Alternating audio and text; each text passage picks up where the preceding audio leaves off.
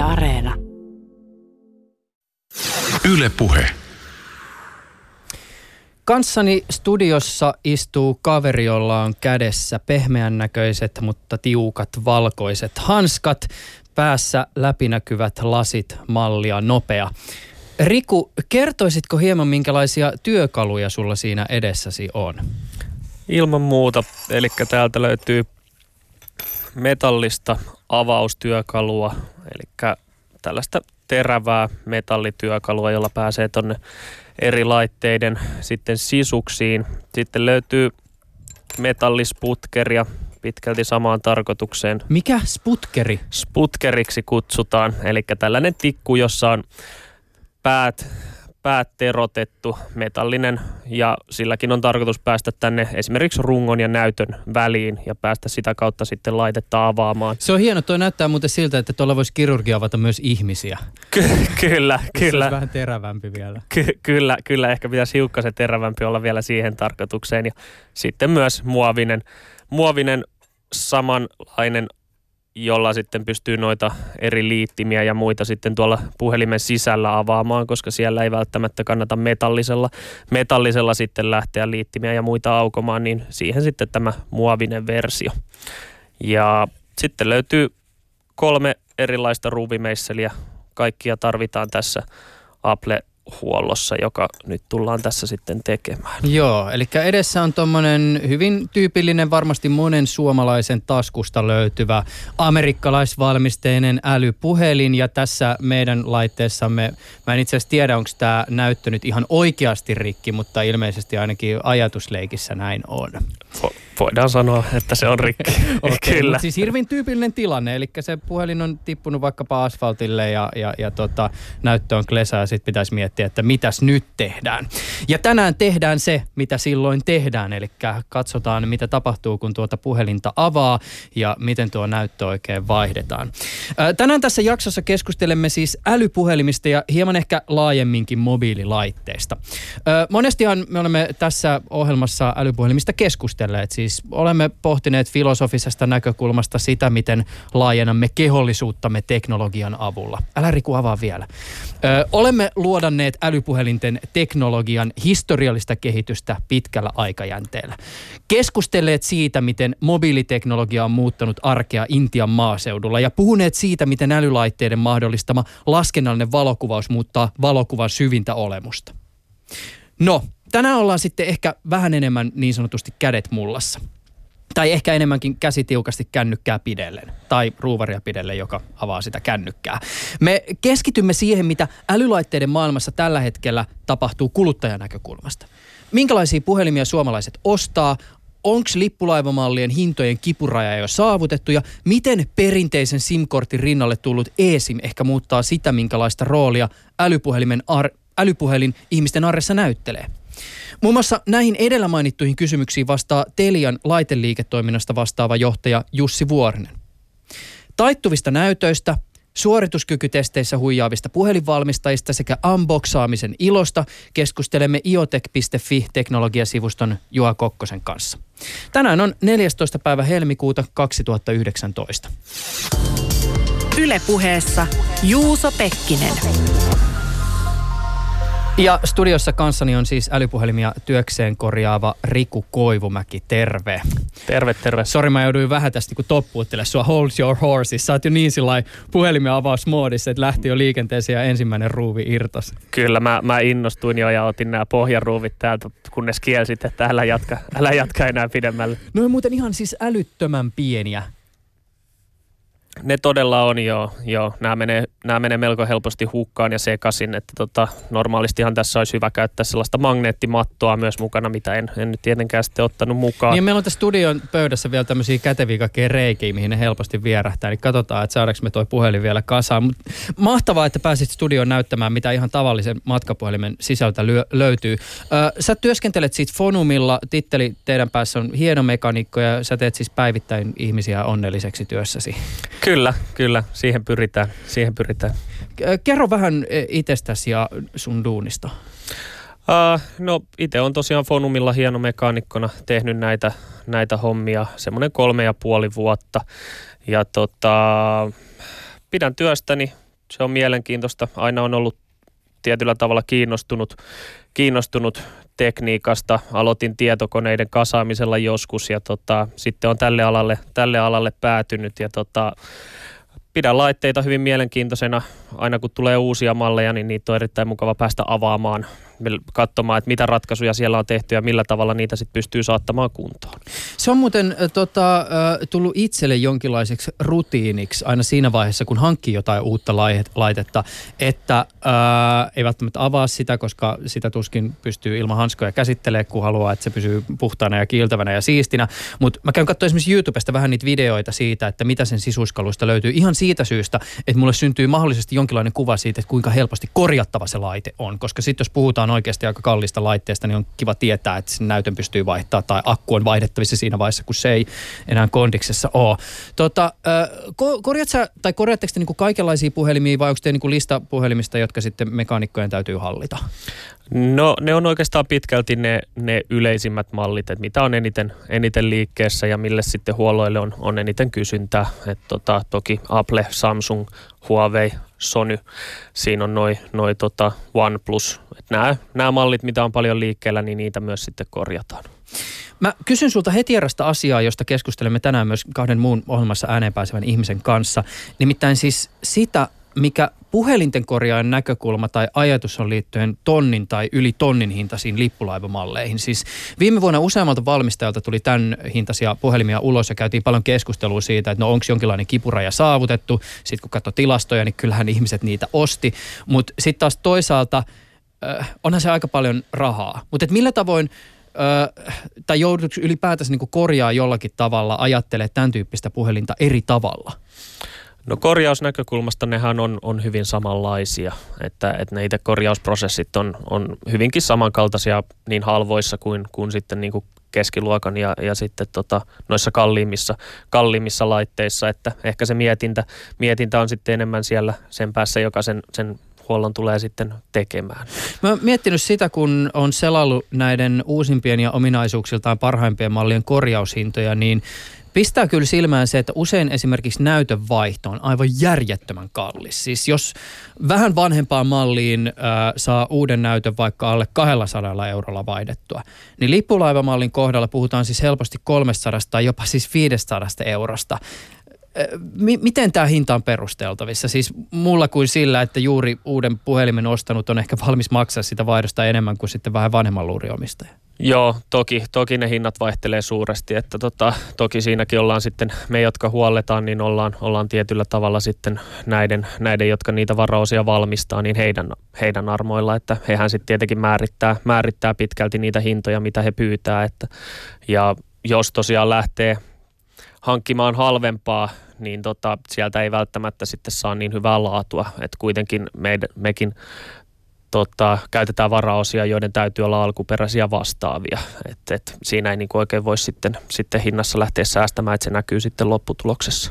Niin tietysti kun katsoo ihan sitä, miten nämä uudet puhelimet on rakennettu, niin varmaan omalta osaltaan se hintaan vaikuttaa myös se, että integraation taso näissä rakenteissa alkaa olla aika kova. Siis jos olen ymmärtänyt oikein, niin esimerkiksi jossain uudessa iPhoneissa, kun sä lähdet vaihtaa sitä näyttöä, niin se tarkoittaa sitä, että sun pitää samalla vaihtaa myös sellaisia sensoreita, jotka on yhteydessä siihen näyttöpaneeliin. Se riippuu riippuu, se riippuu joissain, että toki, toki niin kuin noi valmistajatkin se riippuu hirveästi siitä, miten se laite on kasattu, että mitä kaikkea siellä pitää vaihtaa. Mutta esimerkiksi joku niin kuin pelkkä lasin vaihto. Useinhan se on niin, että se pelkkä lasi on rikki, mutta se on tehty niin kuin ra- rakennettu se laite sillä tavalla, että se pelkkä lasin vaihto on tehty niin kuin mahdottomaksi. Että sit se on, siihen on niin kuin järkevämpää vaihtaa joko koko näyttöpaneeli tai vielä enemmänkin tavaraa kuin lähteä vaihtamaan sitä pelkkää lasia.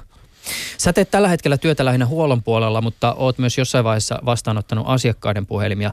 Mä oon kerran itse rikkonut puhelimen näytön ja tuonut sen huoltoon ja mä muistan vielä elävästi sen fiiliksen. Siis koko elämä on pysähdyksissä, äh, kehenkään et saa yhteyttä, duunit ei etene. Sitä syyttää itseään kömpelyydestä samalla kun toivoo voivansa jatkaa elämää ihan kuten ennenkin, mutta se elämä ei jatku ennen kuin sen näytön saa vaihdettua. Kassalla tekisi mieli luetella sata syytä siihen, että miksi just tämä puhelin on niin tärkeä, että se on pakko saada kuntoon just nyt. Äh, mutta Miltä tämä tunnetila näyttää se tiskin toiselta puolelta? Koska mä luulen, että vaikka jokaisella on se fiilis siitä, niin kuin, että olen se oma erityinen lumihiutaleeni, mutta että, että kun niitä tulee sinne niin kuin, tiedätkö, kymmeniä tai satoja päivässä, niin se, siihen ehkä suhtautuu vähän eri tavalla. No joo, mutta ky- kyllähän sen näkee, että tota noin, niin ihmisillä se, se, se vaihtelee. Että varsinkin jos on, jos on työ, työvälineenä esimerkiksi käyttää puhelinta ja se on täysin niin kuin käyttökelvoton, niin onhan se kamala, kamala tilanne, että, että totta kai me halutaan saada ne mahdollisimman nopeasti silloin huollettua, huollettua ne laitteet, että ihmiset pääsee taas sosiaalisen elämän piiriin, pystyvät jatkamaan töitä, tekemään näin niin kuin hyvin oleellisia juttuja, että tota, mutta kyllä se, kyllä se niin kuin tunnistetaan, että me halutaan hoitaa ne mahdollisimman nopeasti kuntoon. Hmm. No meillä on nyt tämä puhelin täällä studiossa. Ensimmäiset ruuvit on jo otettu irti. M- miten me lähdetään tätä avaamaan? No tässähän tota, tässä mallissa, joka on siis Applen iPhone 7 Plus, niin tota, täällähän tämä näyttö lähtee melko helpos, helposti täältä tota, irti. Elikkä, Nyt meillä on se, se metalliluiska, ei, ei, se, ei se kirurgiluiska, vaan se isompi metalliluiska. Joo, sanotaan vaikka avaus, avaustyökalu, niin sen olen nyt laittanut tänne tota näytön ja rungon väliin. Ja tässähän varsinkin, jos, jos ensimmäistä kertaa tätä, tätä hommaa tekee, että lähtee, lähtee näyttöä vaihtamaan, niin näissähän on ihan hyvä, hyvä lämmitellä noita näyttöjä.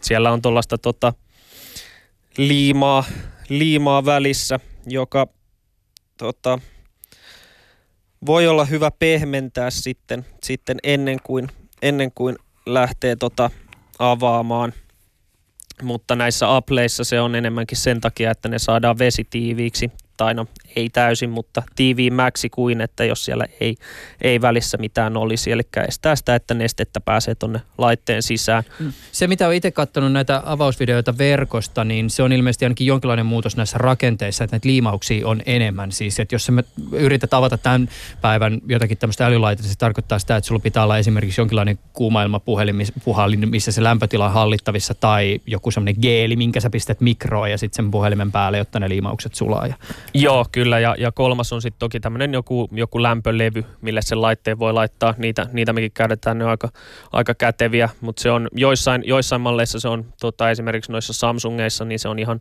ihan ehdotonta. Että jos sitä ei, ei, ei lämmitä, niin se perustuu se, se takalasin kiinni pysyminen niihin liimoihin. Eli tota, jos sitä ei lämmitä, niin se on aivan varma, että, että siellä hajoaa jotain, kun sen sitten avaa. No puhelin on nyt kuin päiväkirja, joka on juuri aukeamassa. Kurkistetaan hetken kuluttua tarkemmin, mitä kaikkea sieltä sisältä löytyy. Me täällä studiossa pidämme jännitystä yllä tässä asiassa. Mutta tässä välissä kuulemme, miltä tämän hetken älypuhelinten maailma ja kehitys näyttää mobiililaitearvostelijan silmin. Yle puhe. Mikä sun arvio on siitä, onko näyttölovien aika ohi? Jonkin aikaa puhelimista on löytynyt se, että näytön yläreunasta semmoinen läppämäinen palkki. Englannin kielestä on vakiintunut termi notch ja sinne on siis nämä etupuolen sensorit tyypillisesti upotettu. Nyt kuitenkin markkinoilla on tullut semmoisia näyttöjä, joissa on tämmöinen niin kutsuttu kamerareikä, joka ajaa osin samaa asiaa. Eli onko kamerareikä uusi notch? Kyllä mä sanoisin, että joo, että se lovihan oli vähän semmoinen viime vuoden juttu – ja mä näkisin, että se on sellainen siirtymävaihe nyt tuossa näyttöjen kehityksessä kohti sitä, että se näyttö peittää käytännössä ihan kokonaan siitä puhelimen etu, tai sen koko puhelimen etupuolen, että toistaiseksi sitä ei nyt ole ollut vielä käytännössä kovin helppo mahdollista toteuttaa puhtaassa muodossaan, niin kehitys menee siihen suuntaan ja nyt tänä vuonna se tulee, näyttäisi olevan sitten se pelkkä reikä sitä etukameraa varten siinä näytössä. Kokkosen Juha, 33 vuotta yrittäjä, on toinen perustaja ja omistaja iotech.fi-sivustolle ja myöskin TechBBS-yhteisölle. Kurrin Sampsa on tuossa keskeisenä tekijänä mun lisäksi molempien taustalla. Eli tuommoinen tietotekniikka mobiiliaiheinen sivusto. Meidän ensisijainen kohderyhmä on tällaiset harrastajat, jotka on niin tosi kiinnostunut tuosta tekniikasta, mitä noiden laitteiden sisällä on, niin niihin asioihin pyritään – perehtymään sitten ensisijaisesti sen kautta, mutta toki, toki ihan kaikki on tervetulleita lukemaan. Todennäköisesti osa sisällöstä saattaa mennä vähän, vähän ohi, koska lähestymistapa on tarkoituksella tollainen, mikä, mikä se meillä on. Kuinka monta puhelinta sä oot arvioinut viimeisen vuoden aikana? Meillä on nyt sivusto kolmas vuosi on startannut tässä. Katoin tuolta kansioista, niin että 104 kansio oli tuolla mulla mobiililaitearvostelutestien tota, kansiossa koneella, että semmoinen satakunta tässä nyt pariin vuoteen henkilökohtaisesti. Moni tekniikasta innostuva tunnistaa sen nautinnon ja jännityksen, joka liittyy uuden laitteen paketin avaamiseen. Ja usein tavalliselle käyttäjälle se hetki on jännittävä siitäkin syystä, että siinä pääsee ensimmäisen kerran käsiksi hyvin intiimiin, henkilökohtaisen ja alati läsnä olevaan esineeseen, johon pakostakin muodostuu syvä, usein ainakin parin vuoden mittainen suhde. Äh, Mutta saatko sä niin sanotusta unboxingista enää mitään nautintoa?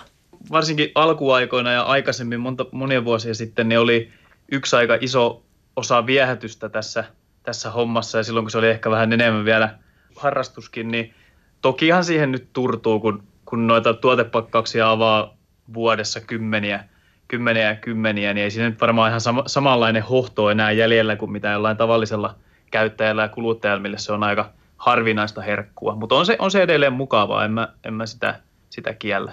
On siinä aika paljon, paljon eroja, eroja, että miten ne pakkaukset on toteutettu. Jotkut valmistajat on ihan selvästi niin kuin hoksannut sen paljon paremmin ja fokusoinut siihen ja toisilla sitten se on ehkä vaan pelkkä pakkaus. Että, mutta on kyllä hienojakin toteutuksia tullut tässä vuosien varrella vastaan. On ryhmitelty eri, eri tarvikkeet siististi eri rasioihin, mitkä on merkitty tyylikkäästi ja, ja käytännöllisesti ja näin edespäin. Että. Kun te teette puhelinten testausta, niin oletteko te huomioinut jotenkin sen, että monet matkapuhelinvalmistajat huijaavat suorituskyvyn mittauksissa? Siis tässähän ei sinänsä ole mitään uutta. Esimerkiksi Samsung ja LG jäi kiinni huijaamisesta jo vuonna 2013. Tänä vuonna muun muassa kiinalaisia puhelimia on jäänyt siitä kiinni, että puhelin tunnistaa testaustilanteen ja sitten optimoi mm. siinä hetkessä suorituskykyä sen mukaan. Tätä tekee erityisesti kiinalaiset laitevalmistajat ja huijausta nähtiin myös sellaisissa puhelimissa, joita Suomessakin myydään. Ö, ajatteletteko te tätä asiaa lainkaan? No joo, kyllä me se pyritään ottamaan huomioon, mutta meillä on ehkä meidän lukijakunnassa ja kohderyhmässä niin lähtökohtaisesti he tietää sen, että se tällainen synteettisten testisovellusten tai niillä mitattu suorituskyky on vain niin osa kokonaisuutta, että se ei kuitenkaan heijastu aina niin kuin suoraan tällaiseen käytännön käyttötilanteisiin. Että se on vain niin kuin tietty tapa testata sitä suorituskykyä tällaisilla sovelluksilla, mutta kyllä, kyllä me niin kuin pyritään koko ajan pitämään silmät ja korvat höröllä, että jos esimerkiksi ulko, ulkomailta kantautuu uutisia että, tai raportteja, että on, jos joku on huijan, huijannut, niin pyritään ottamaan se huomioon totta kai – jos ajatellaan yleisesti sitä, että minkälaisia puhelimia tällä hetkellä markkinoilla on ja mm. ö, niitä ominaisuuksia, joissa valmistajat esimerkiksi kilpailee, niin minkälaisia kehityssuuntia sä tässä kysymyksessä tunnistat? Siis toki on huomioitava se, että puhelimia tehdään erilaisille ihmisille, erilaisiin tarpeisiin, erilaisiin hintaluokkiin, mutta mitkä on ne tavallaan niin kuin taistelukentät, jossa tällä hetkellä valmistajat on nokkapokkasilla? Itse ainakin tunnistan, että varmaan jollakin tavalla kamera teknologia on yksi tällainen ja, ja sen voi mm. päätellä siitä, kuinka nyt tänä vuonna varmaan yksi tämmöistä niin sanotusta epävirallisesta kilpailusta käydään siinä, että kenellä on eniten kameroita siinä kännykässä. Kameratekniikka nyt on yksi, yksi varmasti semmoinen keskeinen helppo ja selkeä kilpailukohde valmistajien välillä. Sitten tietysti ihan nämä perus, perussuorituskykypuolen asiat ja tota, ohjelmistopuolen lisäominaisuudet ja toteutukset. Mutta ehkä mä nostaisin nyt ton, toi kamerapuoli varmaan on suurin. Ja niin kuin tuossa mainitsit, että kameroiden määrä on kasvamassa, niin tosiaan ehkä semmoista megapikselikilpailusta suoranaisesti on ainakin tässä viime vuosina vähän päästy eroon, että ne lisäkamerat mahdollistaa uusia asioita, mitä aikaisemmin kameroissa ei ole, ole ollut nyt, nyt itse asiassa tänä vuonna niin, niin on tulossa potentiaalisesti yksi sellainen juttu, mikä, mikä saattaa tässä lähivuosina vaikuttaa aika paljonkin puhelimien ulkonäköön ja, designiin ja, ja käyttömahdollisuuksiin. Eli, eli nämä taipuvat, taitettavat näytöt on nyt vihdoin tulossa kuluttajatuotteisiin. Niin nämä taipuvat näytöt on tosi kiinnostava konsepti. Siis se on helppo ymmärtää, mihin tämän tyyppistä laitetta tarvitsee. Jos ajatellaan ihan siis tämmöistä ihmisen arkista laitekäyttöä, niin siellä vaikkapa bussissa työmatkalla ei välttämättä tarvita sitä niin isoa laitetta, jolloin se, mm. sitä laitetta voidaan käyttää siinä ihan peruskännykkämodessa. Mutta sitten kun sä siirryt vaikka niinku työpaikalle tai kouluun tai olet himassa, niin silloin sä voit tästä niinku taittuvasta puhelimesta levittää siis kaksi kertaa isomman laitteen ja sitä mm. näyttöpinta-alaa on paljon enemmän. Mutta mä en ole vielä ihan satasella vakuuttunut siitä, että onko tämä oikeasti semmoinen tuote, joka lähitulevaisuudessa tulee jokaisen taskuun vai onko tämä kuitenkin sit jonkun semmoisen tietyn pienemmän jengin niistuote, joka tulee vielä pitkään olemaan aika kallis? No joo, siinä ihan oikeassa, että se, ne tulee alkuun olemaan ennakkotietojen perusteella ainakin tosi kalliita laitteita, että puhutaan todennäköisesti tuolta jostain, tuosta jostain 1500-2000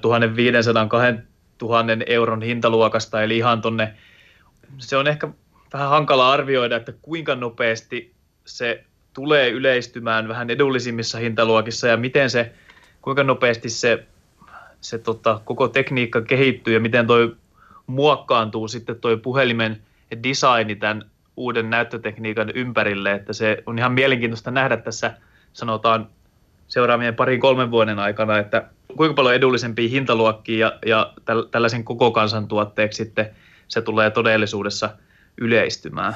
Niin kiinnostavaa on myös sit se, että se on eri asia testata tämmöistä teknologiaa laboratoriossa koneiden toimesta niin, että se kone miljoona kertaa avaa ja sulkee ja vähän tärisyttää, mm. kuin sit se, että sen ihan oikeasti ottaa elävään elämään käyttöön, koska mä voisin kuvitella, että tämä on sellainen tuotekategoria, jossa todennäköisesti tullaan nähdä, näkee aikamoisia lastentauteja siinä vaiheessa, kun ne tulee markkinoille. Ja sitten tämä vielä yhdistettynä siihen, ja että et jos ne tuotteet on oikeasti jotain sinne niin kuin tonni 500 kahden tonnin hintahaarukassa, niin näistä tulee kyllä aikamoista nettiriemua keskustelupalstoille. Mm. Joo, ihan se on toi on myös yksi asia, mitä, mitä itsekin tosi mielenkiinnolla odotan, että miten tai minkälaisia lastentauteja niissä tulee esiintymään, koska se on melko todennäköistä, että niin erilaista uutta tekniikkaa uudella tavalla toteutettuna, niin että et sellaista, onhan niitä nyt useamman vuoden ajan messuilla jo esitelty noita taipuvia näyttöpaneeleita ja sitä tekniikkaa, se on ihan eri asia taitella sitä muutama sata tai tuhat kertaa siinä messuständillä, kun sitten, että se on oikeassa käyttötilanteessa käyttäjällä vuoden 2-3 mukana se laite. Ja siinähän on esimerkiksi tuossa taipuvassa näyttöpaneelitekniikassa se, että sehän et voisi siihen mitään lasia laittaa päälle, mitä nykynäytöissä on, vaan se on tietynlainen muovimateriaali, mikä, mikä siinä näytön pinnassa on, joka luonnollisesti sitten naarmuuntuu paljon – helpommin kuin tuollainen lasipintainen näyttö nyt ihan vain yhtenä, yhtenä kulutukseen liittyvänä esimerkkinä. Tulevassa Android-versiossa on jo, on jo sisäänrakennettuna aika laaja ja ihan yleinen tuki, tuki noille totta, taitettaville näytöille, että et, et se on sitten lähinnä siitä kiinni, että kun Google tarjoaa sovelluskehittäjille työkalut ja tavallaan kehikon, minkä ympärille rakentaa ja päivittää näitä omia sovelluksiaan, niin se on sitten lähinnä siitä kiinni, että minkälaisella aikajänteellä nämä sovelluskehittäjät sitten päivittää niitä sovelluksiaan tukemaan, tukemaan tota, sitä uutta näyttöformaattia ja taitettavaa formaattia. Minkälaisia ajatuksia sussa herättää monien puhelinvalmistajien lippulaivamallien kovat hinnat? Siis viime vuoden puolella markkinoille tuli useampikin lippulaivamalli, jossa hinta oli siinä tonnin pahemmalla puolella.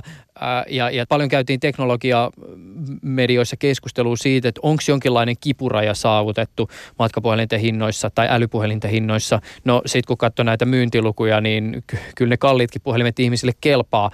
Mi- mitä ajatuksia sussa herättää hintakehitys, joka on siis ollut se, että lippulaivamallien hinnat on viimeisen viiden vuoden aikana jatkuvasti noussut?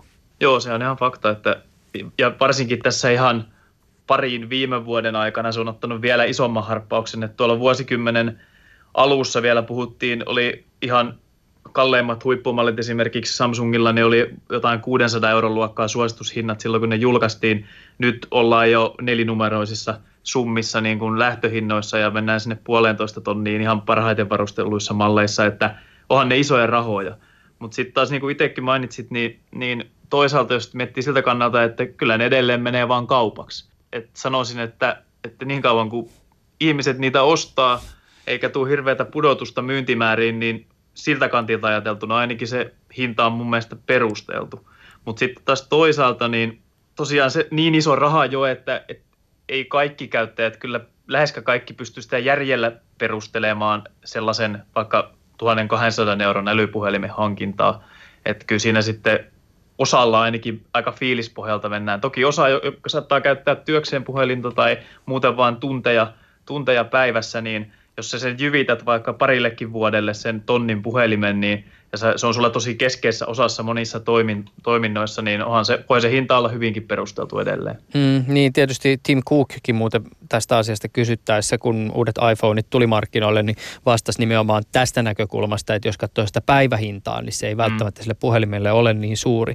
Mutta mikä sun ajatus on, kun sä oot erityisesti siinä niin tekniikassa ja teknologiassakin, ö, oot tosi tarkka niiden ominaisuuksien arvioinnin suhteen, niin löytyykö sitä tekniikasta tai teknologiasta jotakin perustetta tämmöisille korkeille hinnoille. Siis jos ajatellaan sitä, että meillä on puhelin, joka periaatteessa siis ö, laskentateholtaan vastaa jotain vähän vanhempaa tai vähän huonompaa tällä hetkellä myynnissä olevaa perinteistä läppäriä. Ö, muistia saattaa löytyä ihan yhtä paljon kuin siitä perinteistä läppäristä. Ja sitten lasketaan vielä mukaan se, että tässä on aika pienen pinta-alaan upotettu useita aika kehittyneitä sensoreita potentiaalisesti, ihan uusinta näyttöteknologiaa, mutta kun näitä asioita laskee yhteen, niin onko se hinta perusteltu?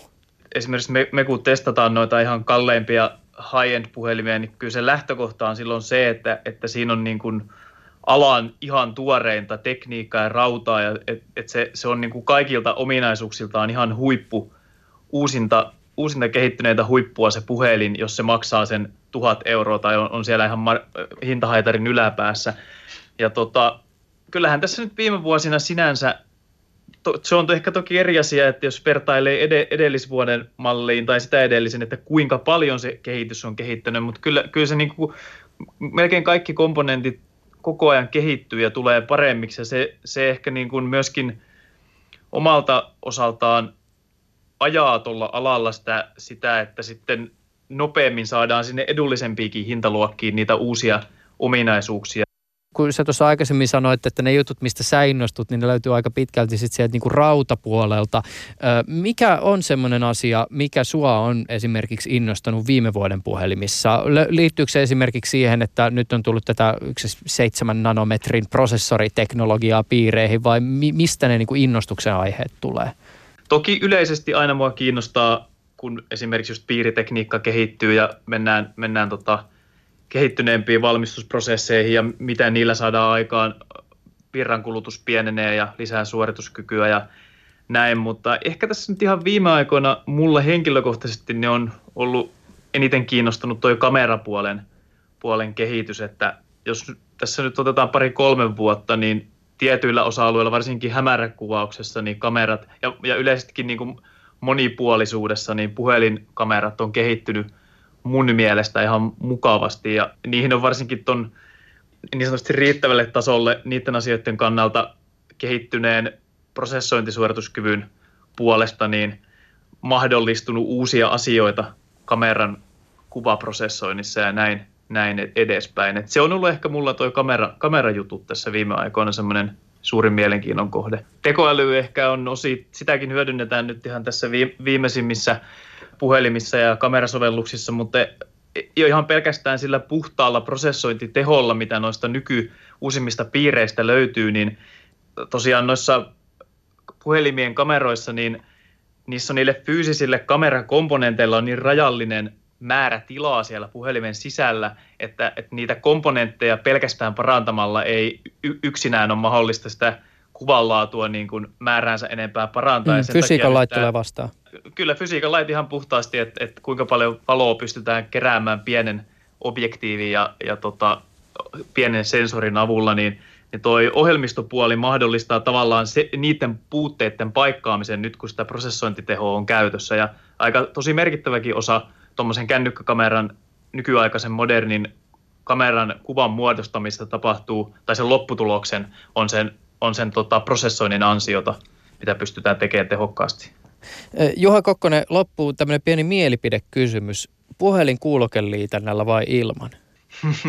Tästä asiasta kyllä tuolla meidän, meidän yhteisössä niin monet mielipiteet ja väännöt jo ollut, mutta kyllä mä henkilökohtaisesti vielä sen kuulokeliitännän pitäisi, vaikka ne ehkä sitä itse niin hirveän usein käytäkään, mutta – se on har- harmillisia tilanteita silloin silti satunnaisesti tulee, kun sattuisi tarvimaan ja sitten onkin semmoinen puhelin käytössä, missä, sitä ei ole. Että en, en näe sille vielä niin suurta hyötyä sen poistamisesta, että, että jättäisin sen puhelimesta pois. Toisaalta kehityslinja näyttää olevan aika selkeä, koska tänä päivänä tuntuu, että älypuhelimaailmassa uutinen on se, että joku vielä sen 3.5 liitänä siihen puhelimeen laittaa. Joo, ja on, onhan sitä tosiaan, niin tuossa nyt muutama valmistaja tainnut palauttaakin sitä kerran poistettua jo se, seuraavaan malliin, kun siitä on tullut käyttäjiltä sen verran negatiivista palautetta, että ei se nyt ehkä, ehkä ihan sellainen kiveen hakattu suunta, vaikka se tuossa nyt viimeisen vuoden kahden aikana vähän monilla siihen suuntaan on mennyt, niin saa nähdä, että kuinka nopeasti se oikeasti sitten kokonaan poistuu markkinoilta. Näen ainakin vielä ihan hyödylliseksi monenkin käyttäjän näkökannalta. Kaikki sitä ei tarvi, mutta niitä löytyy myös paljon, jotka sen vielä, sitä vielä käyttää ja kaipaa. Ylepuheessa Juuso Pekkinen. Riku Koivumäki, mikä on korjaajan näkökulma 3.5 kulkeliitäntää? Äh, henkilökohtaisesti pidän tota, noita kuulokeliitäntöjä niin tarpeellisena, koska tota, siinä, että jos käytetään ainoastaan niin kuin yhtä porttia usein, usein tota noin, niin eri asian tekemiseen, niin lisää sitten luonnollista rasitusta sille yhdelle portille, joka sitten voi johtaa, johtaa sitten hajoamisiin. Niin. Mä voin kuvitella, että teille tulee aika paljon myös tyyppejä, jotka tuskastelee sen kanssa, että esimerkiksi toinen kuuloke ei kuulu ja se vikapää jollakin tavalla paikallistetaan just siihen kuulokeliitäntään ja sitten on puhalluttu ja koitettu topspuukolla ja vaikka mitä. Kyllä, siis, siis noi on... jotain. kyllä, kyllä. Siis, no noi on itse asiassa niitä, missä on aika mukava hoitaa se, että se tota, latausportit, kuulokeliitännät, niin tota, nehän kerää aika usein kaiken näköistä epämääräistä tavaraa sinne. Että se on ihan, ihan mukava siinä mielessä, että ihminen tulee luulee, että se on rikki, miettii ehkä, että voiko tätä edes korjata ja sitten se pystytäänkin hoitamaan siinä niin kuin välittömästi hyvinkin helposti, että saadaan se vaan putsattua, putsattua niin kuin oikein. Että ne on ihan, ihan mukavia, tulee hyvin usein. Ja nyt meillä on tämä puhelin, joka meillä on studiossa auki. Näytä, mitä sisältä löytyy. Joo. Eli... Yes, wow. Hei, tämä okei. Tämä on äh, aika mielenkiintoista kurkata näiden puhelinten sisään, koska oletus on se, että se löytyy lähinnä niin kuin epämääräisesti sinne tungettuja johtoja ja jotakin niin kuin e- elektroniikkaa. Mutta siis tähän näyttää siltä, että suunnittelija ja insinööri on lähestulkoon jopa ajatellut sitä, että tätä niin kuin julkisesti avataan ja sisälle ihastellaan. Siis niin kuin kaikki osat on todella hienossa järjestyksessä, tämmöinen tumman puhuva yleisasu. Öö, ilmeisesti toi e-, emolevykin on vähän tämmöinen niin tumma tai musta ja tuo on aika itse asiassa makeen näköinen. Mitä sä siellä näet? No, mä näen korjausnäkökulmasta hyvin suunnitellun puhelimen. Et tota, tämähän, jos tästä lähdetään niin kuin katsomaan, niin tästä, tota, tästä on hyvin, hyvin helppo näitä eri, eri komponentteja lähteä irrottamaan. Et Apple on kyllä, kyllä niin kuin, ö, tältä kannalta suunnitellut nämä, nämä todella hyvin. Et tota, täällä käytännössä, kun ottaa tuosta ruuveja irti, niin saa tämmöisen suojapellin, suojapellin sitten irrotettua ja sieltä sitten Nyt mä se muovinen Chöbä, mikä sen nimi oli? Öö, sputkeriksi. sputkeriksi. Voi, voi sanoa taikatikku, taikatikku myös. Se käy, se käy myös. Ja sieltähän nyt paljastuu sitten näitä eri, eri liittimiä. Eli siellä on akun liitin, se voidaan irrottaa. Taikatikulla. Taikatikulla kyllä nimenomaan. Näytön liittimet voidaan ottaa irti näin. Se on muuten hämmästyttävää, kun katsoo näiden puhelinten sisään siis se, että äh, akkuhan vie suurimman osan siitä puhelimen sisäpinta-alasta. Äh, ja tota, sitten kun alkaa miettiä sitä, että missä se kaikkein suurin työ tavallaan tapahtuu, niin se on niinku oikeasti aivan niinku järjettömän pieni osa siitä niinku puhelimen sisärakenteesta. Se, Kyllä. Joo, joo, kyllä. Että et jos nyt ajatellaan, että tuolla emo, emolevyllähän se kuitenkin niin kuin, niin kuin tapahtuu ja tota, mi, miten paljon se tässäkin, tässäkin vie tilaa tuolta, tuolta rungon sisällä, niin olisiko toi nyt ehkä, ehkä viidesosa sitten, että loput on sitten, sitten komponenttia, akkua. Et Mm. Mä oon e, itse joskus availlut puhelimia ja koettanut vaihtaa niihin rikkoutuneita osia onnistuneesti tai ei niin onnistuneesti. Mutta mä oon huomannut sen, että näitä laitteita on välillä tosi kiehtova katsella. Siis mä oon joskus sanonutkin ääneen, että, että tavallaan nämä puhelimet tuo ainakin itselle mieleen pyramidit. Ja mä en nyt tässä viittaa siihen, että näitäkin laitteita tehdään välillä orjatyövoimalla, vaan mä tarkoitan sitä, että et, et vaikka koko luokka on eri, niin tavallaan näitä laitteita voi ihmetellä samalla tavalla kuin pyramidia ihmetellään. Siis molemmissa artefakteissa puhutaan todella vaikuttavasta suunnittelutyöstä ja toteutuksesta, johon on osallistunut aivan lukematon määrä ihmisiä. Ja voisin kuvitella, että joskus ehkä tulevaisuudessa, kun näitä puhelimia kaivetaan jostakin jätekasoista, kierrättämättömiä puhelimia esiin, niin ehkä tulevaisuuden arkeologit ihailevat samalla tavalla näitä laitteita ja sitä, että me olemme näitä luoneet kuin nyt ihaillaan niitä pyramideja. Niin, e- ehkä, ehkä näidenkin pitäisi olla sitten kivestä valmistettuja, että ne sen verran pitkään, pitkään selviäisi. Mutta joo, onhan nämä jonkinlaisia tota, toki niin kuin kyllähän tätä voi niin kuin saavutuksena pitää, että tämmöinen, tämmöinen laite, missä niin kuin on, on tämän verran tehoa ja ominaisuuksia, ollaan pakattu se tämmöiseen, tämmöiseen tilaan ja sitten sitä kaupataan, kaupataan ympäri maailmaa, niin onhan tämä nyt niin kuin aika, aika hieno suoritus, ei, ei, ei siinä mitään. Nyt sä oot ottanut tuosta tota, varmaan tuommoinen vähän päälle kymmenen äärimmäisen pientä ruuvia irrotettu, sitten noita suojaflabia otettu irti. Ja, no hei, siis sä oot saanut sen näytön nyt irti siitä. Näyttö on irti joo ja sitten Käytännössä... lähtee selfie-kamera, se kaikkein tärkein osa irti. Kyllä, monille se puhelimen tärkein, tärkein komponentti lähtee tässä irti. Että tässä on niin kuin se, mitä, mitä yleensä tehdään, niin siirretään sieltä vanhasta näytöstä niitä osia siihen uuteen näyttöön, joka sitten asennetaan. Eli tässäkin tämä kamera, kamera tullaan siir- siirtämään, korvakaiutin tullaan siirtämään, siirretään myöskin sitten tämä kotinäppäin Mm, just näin. Ja iso osa näistä osistahan on siis myös ymmärtääkseni sellaisia, että ne voidaan vaihtaa sitten, jos jokin menee rikki, kuuloke ei toimi tai kotinäppäin tai on hakattu niin, että, että se on mäsänä, niin sä pystyt sen vaihdon tekemään? Ö, todella monet osat kyllä. Et joitain, joitain poikkeuksia, poikkeuksia toki on, että esimerkiksi se, missä, missä tota Apple on sitten taas vähän korjausnäkökulmasta huonosti tehnyt, mutta se liittyy tuohon heidän, heidän tota noin niin, tietoturvaansa ja, ja ihmisten, ihmisten tietoturvan suojaamiseen on se, että toi, tota, noita kotinäppäimiä ei, ei pysty vaihtamaan. Et se on tota, mm, pariutettu ton, ton emolevyn kanssa ja, ja jos, se, jos se hajoaa, niin sitä ei, ei valitettavasti sitten voida. Ja se on näissä tota, tai oikeastaan kutosessa, vitosessa sen pysty vaihtamaan, mutta Touch ID ei enää toiminut. Mm. Eli käytännössä ei pysty, pysty niin kuin huoltamaan sillä tavalla, että sen saa enää entiseen kuntoon.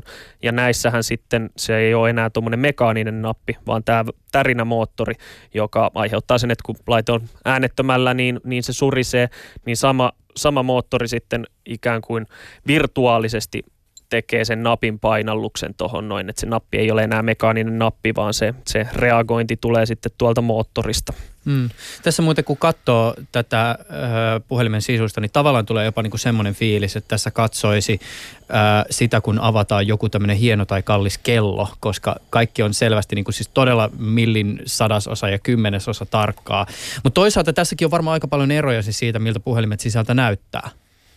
On, on, on valtavasti, valtavasti eroja. Että tota, eri valmistajilla on, on aika erilaiset ratkaisut siihen, että, että millä tavalla he on näitä kasannut. Ja tota, sitten ihan, ihan saman valmistajan, niin tota, eri mallien välillä on, on isoja eroja. Että esimerkiksi just nämä Applethan on niin kuin aika yksinkertaisia huoltaa sitten, kun, kun se saa auki.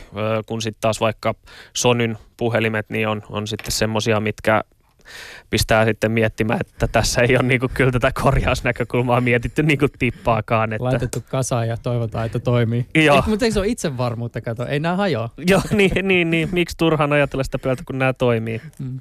Seuraavaksi paneudumme siihen, minkälaisia puhelimia Suomessa ostetaan, kuinka nopeasti Suomessa puhelimia päivitetään ja miten eSIM-teknologia ehkä muuttaa puhelinten roolia arjessa. Yle Puhe. Sä, Jussi, myyt kännyköitä ja liittymiä suomalaisille. No joo, tai Telialla vastaan meidän, meidän tota laite, laiteliiketoiminnasta. Et onneksi, onneksi valtaosin muut kaverit on kyllä myymässä. Liittyykö siihen, että myy suomalaisille mobiililaitteita jotain erityispiirteitä vai onko Suomi tässä asiassa kuin mikä tahansa about saman tuloluokan maa? No meillä on tietysti hyvä vertailukohta nämä muut Telia-maat, eli Pohjoismaat, Baltia, ja siellä on ainakin pari asiaa, mitkä selkeästi erottaa suomalaista. Et muissa Pohjoismaissa iPhonein osuus on, on vielä huomattavasti korkeampi kuin, kuin Suomessa. Toinen ero on, on se, että suomalaiset keskimäärin kyllä maksaa puhelimestaan vähemmän kuin muut saman tulotason maat. Että tota, keskihinnat on, on selkeästi alempia. Lippulaivalaitteiden hintoja on taivasteltu varmaan niin pitkään kuin kännyköitä on ollut olemassa, mutta jos katselee hintakehitystä nyt vaikka viimeisen viiden vuoden aikana, niin voi todeta selkeästi, että valmistajien ykköspuhelinten hinta on toden totta noussut. Joidenkin valmistajien kohdalla puhutaan prosentiaalisesti hyvinkin huomattavista hintanousuista. Kun viime vuonna useammalta valmistajalta löytyi mallistosta se noin tuhannen euro hintainen tai vielä kalliimpi puhelinmalli, niin heräsi kysymys siitä, että onko jonkinlainen kipuraja saavutettu? Onko se saavutettu? Siis onko high-end puhelimet jo liian kalliita? Varmaan joillekin, joillekin kuluttajille kyllä, mutta kyllä me nähdään, että edelleenkin uudet iPhoneit on tuolla meidänkin myyntilistoilla ihan kärkipäässä. Että ei tässä mitään semmoista niin radikaalia muutosta ole, ole tapahtunut. Että voisi sanoa enemmänkin niin, että se skaala on kasvanut, että taas kerran niin kuin iPhonea käyttää esimerkkiä. Silloin alkuaikaan oli se, se niin kuin yksi tai muutama malli, jotka oli hinnaltaan aika sinne niin kuin – lähellä toisiaan. Mä katoin, katoin tässä just meidän, meidän valikoimissa, siellä on 18 iPhone-mallia, joiden hintahaarukka menee niin kuin alle 300 eurosta sinne 1600. Et kyllä sanoisin, että joillekin varmaan kipureja on tullut, mutta, mutta tota, enemmän kyse on siitä valikoiman niin lainemisesta molempiin suuntiin. Kyllähän tämä on ehkä johtanut siihen, että se ihan niin kuin – kovin huuma, mitä joskus takavuosina oli vaikkapa iPhone-lanseerausten ympärille, niin ei ehkä ihan, ihan siinä määrin näy. Ja jos aiemmin oli niin kuin itsestään selvää, että ne nousi heti listan kärkeen, niin nyt ne ei välttämättä, nousee kyllä listalle, mutta ei välttämättä ihan, ihan kärkeen ihan heti. Vuoden vaihteessa Apple antoi historiallisen tulosvaroituksensa, jonka taustalla vaikuttaa muun muassa myynnin hidastuminen Kiinassa mutta yhdeksi syyksi yhtiö mainitsi myös sen, että puhelimia vaihdetaan harvemmin ja esimerkiksi akuvaihto-ohjelmat hidastavat päivitystiheyttä. Onko teidän luvussa nähtävillä sitä, että Suomessa olisi tapahtunut jotain muutoksia siinä, kuinka nopeasti puhelimia vaihdetaan? Ei mitään, ainakaan mitään isoa, isoa muutosta. Että myös katsoin tuosta tilastoista, että viime vuonna myytiin 2,2 miljoonaa puhelinta Suomessa ja toisessa vuonna myytiin sillä tarkkuudella täsmälleen saman verran. Että tietysti kuukausittain on jonkin verran eroja. Esimerkiksi joulumyynti oli, oli kyllä niin kuin nyt viime jouluna selkeästi heikompaa kuin, kuin edellisenä. Valmistajilta tiedämme, että tiettyjen valmistajien uusimissyklit on kyllä jonkin verran hidastunut, mutta hyvin pienestä, pienestä muutoksesta puhutaan. Jos Suomessa on myyty se 2,2 miljoonaa puhelinta vuodessa, niin se tarkoittaa siis suurin piirtein sitä, että suomalainen päivittää puhelimen noin vähän päälle kahden vuoden välein. Näin sitä voi päätellä tietysti se. Siellä on paljon vaihtelua, että osa Osa haluaa vaihtaa vuosittain ja osa pitää niin pitkään kuin puhelin vaan kestää, mutta keskimäärin. Se on ihmeellistä ajatella, kun miettii sitä, miten tehokkaita esimerkiksi nykypuhelimetkin on, koska periaatteessa käyttöikä voisi olla aika paljon pidempi. Mitä motiiveja te tunnistatte siihen, että minkä, minkä takia ihmiset vaihtaa puhelimia? Toki niin, että puhelinten tekniset ominaisuudet koko ajan kehittyy, että siellä on tärkeimpänä näytöt, kamerat on kehittynyt paljon, paljon viime vuosina – sitten on tietysti tämmöisen niin pelaaminen on, on yleistynyt paljon ja uskotaan, että tulee vieläkin yleistyä sehän vaatii, vaatii puhelimelta paljon tehoja. Ja sitten on tämmöisiä yksittäisiä uusia ominaisuuksia, vaikkapa langaton lataus tai kasvon tunnistus, jotka, jotka sitä käyttöä, käyttöä helpottaa. Mä toisaalta itse olisin valmis kyllä esittää myös semmoisen väitteen, että se puhelinten kehitys on ollut aika tylsän lineaarinen. Siis toki prosessoritehoa tulee tasaisen tappavaan tahtiin lisää, näyttöpaneelit kehittyy, aina välillä tulee ehkä joku uusi sensori. Jos vertaa tätä hetkeä vaikka siihen joskus back in the day todellisuuteen, jossa siis oli hirveästi erityyppisiä puhelimia, siis kaiken maailman simpukkamallisia puhelimia ja näppäimistöllä varustettuja ja tuli jatkuvasti uusia teknologisia innovaatioita, niin kyllähän tämä nykyinen maisema siihen verrattuna väittäisin, on aika tylsä.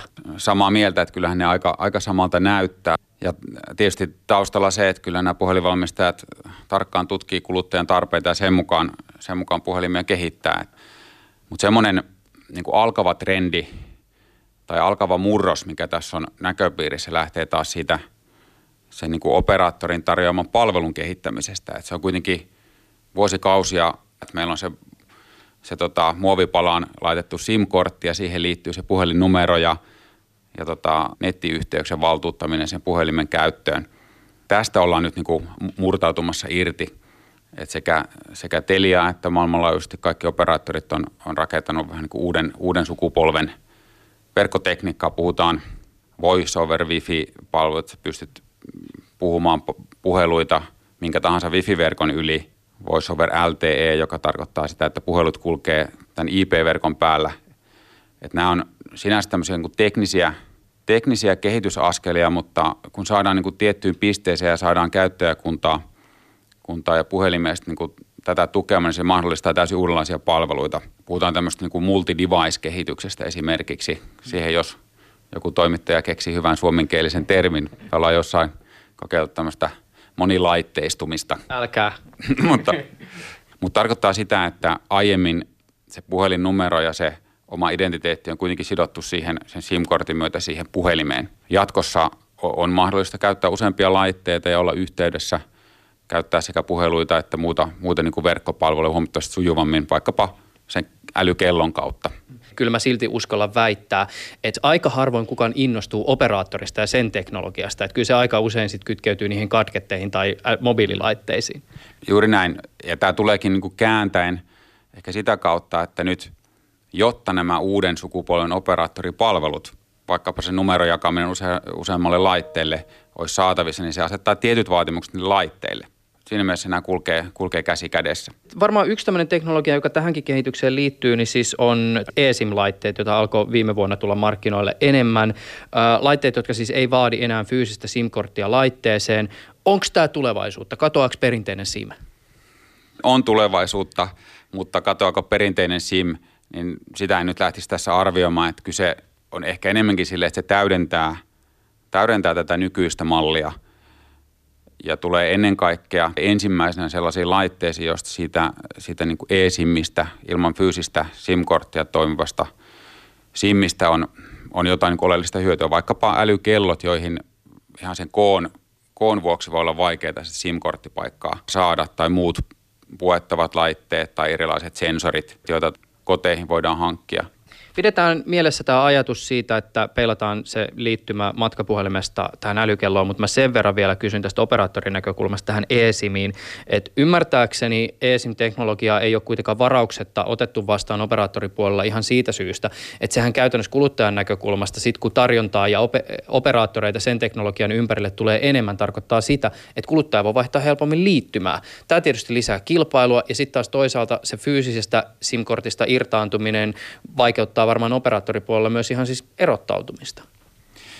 Joo, onhan tämä myös, myös uhka operaattorille, jos tästä näkökulmasta katsoo. Me ollaan Telialla todettu, että tämä on sellainen kehityskulku, joka kuitenkin se helpottaa kuluttajan arkea. Se on tavallaan ilmiselvää niin kuin tulevaisuutta, jos miettii digitalisaatiota, digitalisoitumista, että kun se kerran teknisesti mahdollista fyysistä SIM-kortista luopua, niin kyllähän se tulee tapahtumaan, että parempi olla siinä kehityksessä etunenässä nenässä mukana ja, ja tota varmistaa, että se on teleoperaattorimaailman niin kuin tietoturvastandardit toteuttavaa ja me ollaankin oltu tässä kansainvälisessä ESIM-standardoinnissa tiiviisti mukana.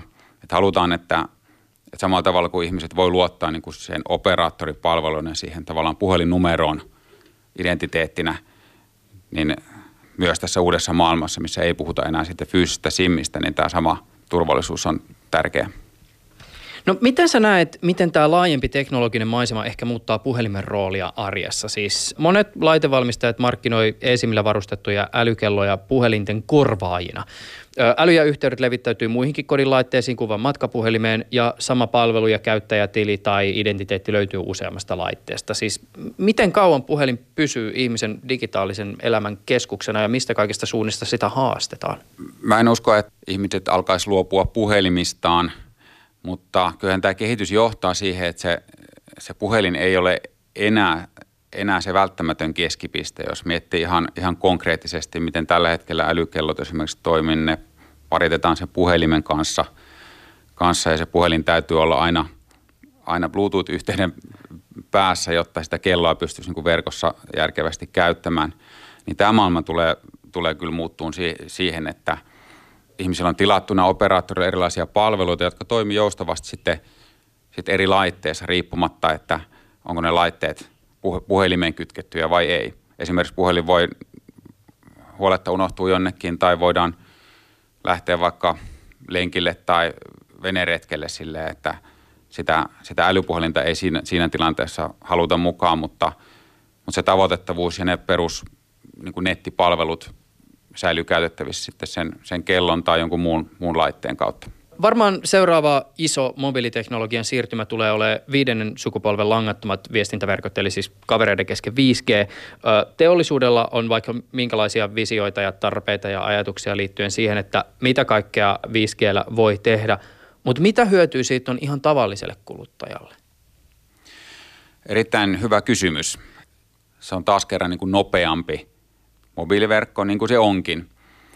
Mutta tiedetään, että 4Gn tarjoamat huippunopeudet, puhutaan sadoista mega, megabiteistä, niin eh, harvalle se nyt on niin kuin pullonkaula, että se 300 tai 600 megaa ei nyt riittäisi.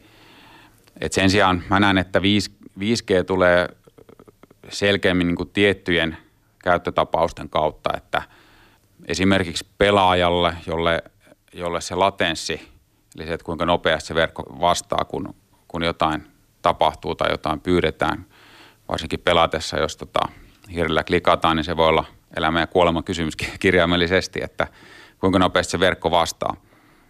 Tiedetään, että 5G pystyy tarjoamaan niin parhaimmillaan huomattavasti parempia latensseja. 5G tulee sitten pikkuhiljaa erilaisten tarpeiden kautta. Teliakin on tietysti aloittanut tähän teknologiaan liittyvän rummutuksen ja hype on kova. Ja siinä vaiheessa aina kun kysytään sitä, että no mitä hyötyy tästä on, niin sit ensin tulee se nopeus ja sitten tulee se latenssi. Ja sitten kun kysytään käyttötarkoituksia, niin puhutaan pelaamisesta tai siitä, että voidaan striimata virtuaalitodellisuutta tai 8K tai mitä ikinä. Ja monet näistä sovelluksista on kuitenkin sellaisia, että ne ei ainakaan toistaiseksi vielä vähän aikaan ja vielä tässä 5G ensimmäisessä vaiheessa varmaan ole kenenkään arjessa ihan oikeasti ajankohtaisia. Esimerkiksi Aalto-yliopiston mobiiliverkkoyhteyksiä tutkinut professori Jukka Manner on todennut, että ainakin alkuvaiheessa kuluttajalle ei ole mitään hyötyä 5Gstä. Siis jos tarkastellaan ihan sitä dataa, joka paljastaa, minkälaisia tarpeita suomalaisilla on yhteyksiin liittyen.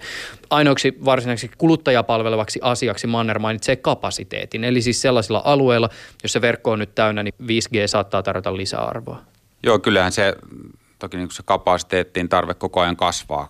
Koko ajan tuo dataliikenne mobiiliverkoissa kasvaa merkittävästi. Varsinkin Suomihan on siinä niin kuin ihan ykkösmaa maailmassa – miten paljon me kulutamme mobiilidataa.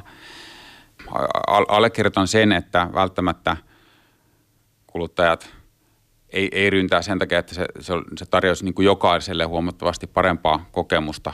Mutta kyllä sieltä on löydettävissä, löydettävissä semmoisia käyttötapauksia, joissa, joissa hyvinkin pian se 5G tarjoaa varteen otettavan ja, ja niin kuin houkuttelevan vaihtoehdon kuluttajat. Esimerkiksi tuon pelaamisen lisäksi puhutaan tämmöistä – fixed wireless access tekniikasta, eli se kodin yhteys voidaan tarjota perinteisen vaikka vanhan kuparipiuhan sijaan 5 ja se dedikoidaan sitten siihen yhteen sijaintiin yhteen paikkaan ja varmistetaan, että tukiasemassa on riittävä kapasiteetti palvelemaan juuri niitä talouksia, joita sen, sen ympärillä on. Mä palaan vielä sen verran näihin älypuhelimiin.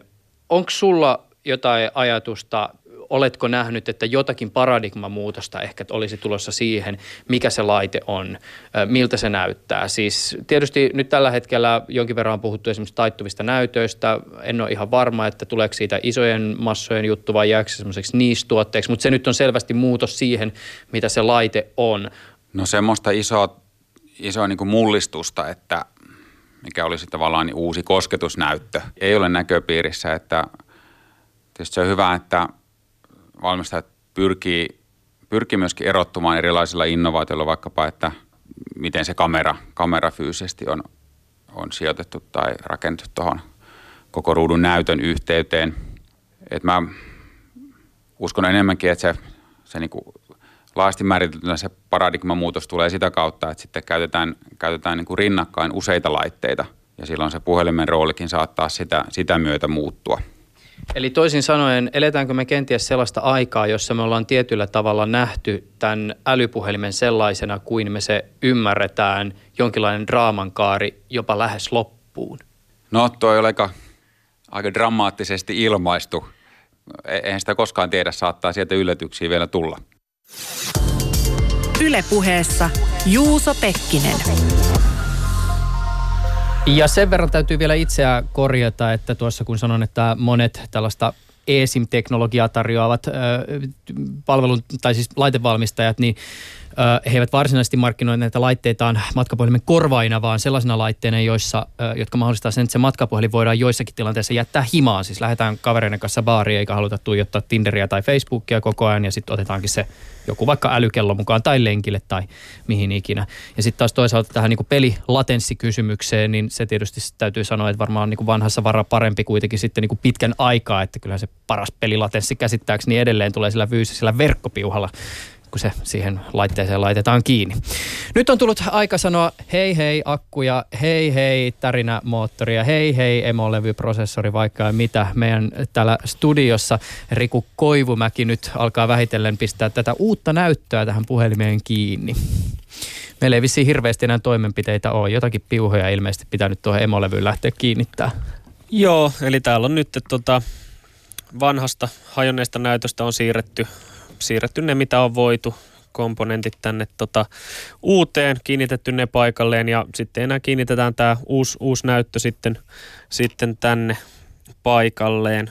Ja tota, sen jälkeen toivon mukaan, jos kaikki on mennyt hyvin, niin, niin näyttöön, tulee, näyttöön tulee kuva ja laite on toimiva. Taikatikku taas laulaa, kun laitetaan näitä pieniä littanoita. No, siis äh, jollakin on varmaan mielikuva siitä, että näitä puhelinten sisällä on esimerkiksi sähköjohtoja. Ja joissakin tapauksissa on, mutta nämä on siis tämmöisiä littania, miten se sanoisi, vähän niin kuin ohuen teipin näköisiä mitä noi on?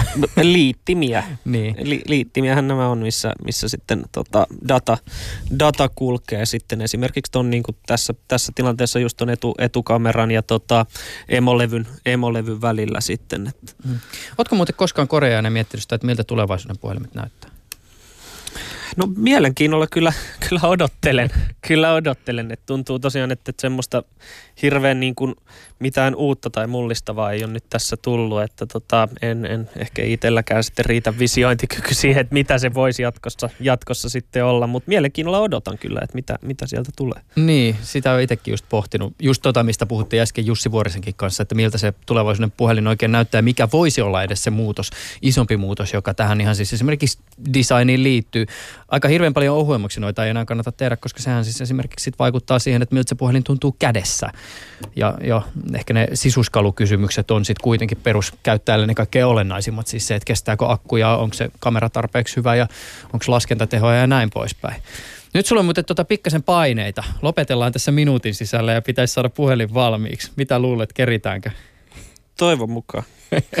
Katsotaan, mitä tapahtuu. Mä oon ymmärtänyt, että toisinaan järjestetään tällaisia pikahuoltoja tarjoavien yritysten työntekijöiden välillä tämmöisiä kilpailuja siitä, että kuka vaihtaa näyttöjä nopeiten ja ymmärtääkseni joku seitsemän saa on semmoinen niin voittajan aika. Itse asiassa muistaakseni taisi olla, meillä on se SM, SM-kisa, siinä oli näytö, näytönvaihto, meni, meni muistaakseni kolmeen ja puoleen minuuttiin. Oh, se, okay. on, se, se, se on käsittääkseni se kovin, kovin tämänhetkinen. Että tota, kyllä ne, kyllähän ne aika nopeastikin, nopeastikin pystyy, pystyy toki tekemään. Sulla on 15 sekkaa Riku Koivumäki aikaa. Jai, jai, jai, jai. Se voi olla, että muutama ruuvi jää tällä kertaa laittamatta. Riku Koivumäki Fonumista siis ollut studiossa näyttämässä, miten tuo puhelimen näyttö vaihdetaan. Hei, kiitokset ihan älyttömästi sulle vierailusta.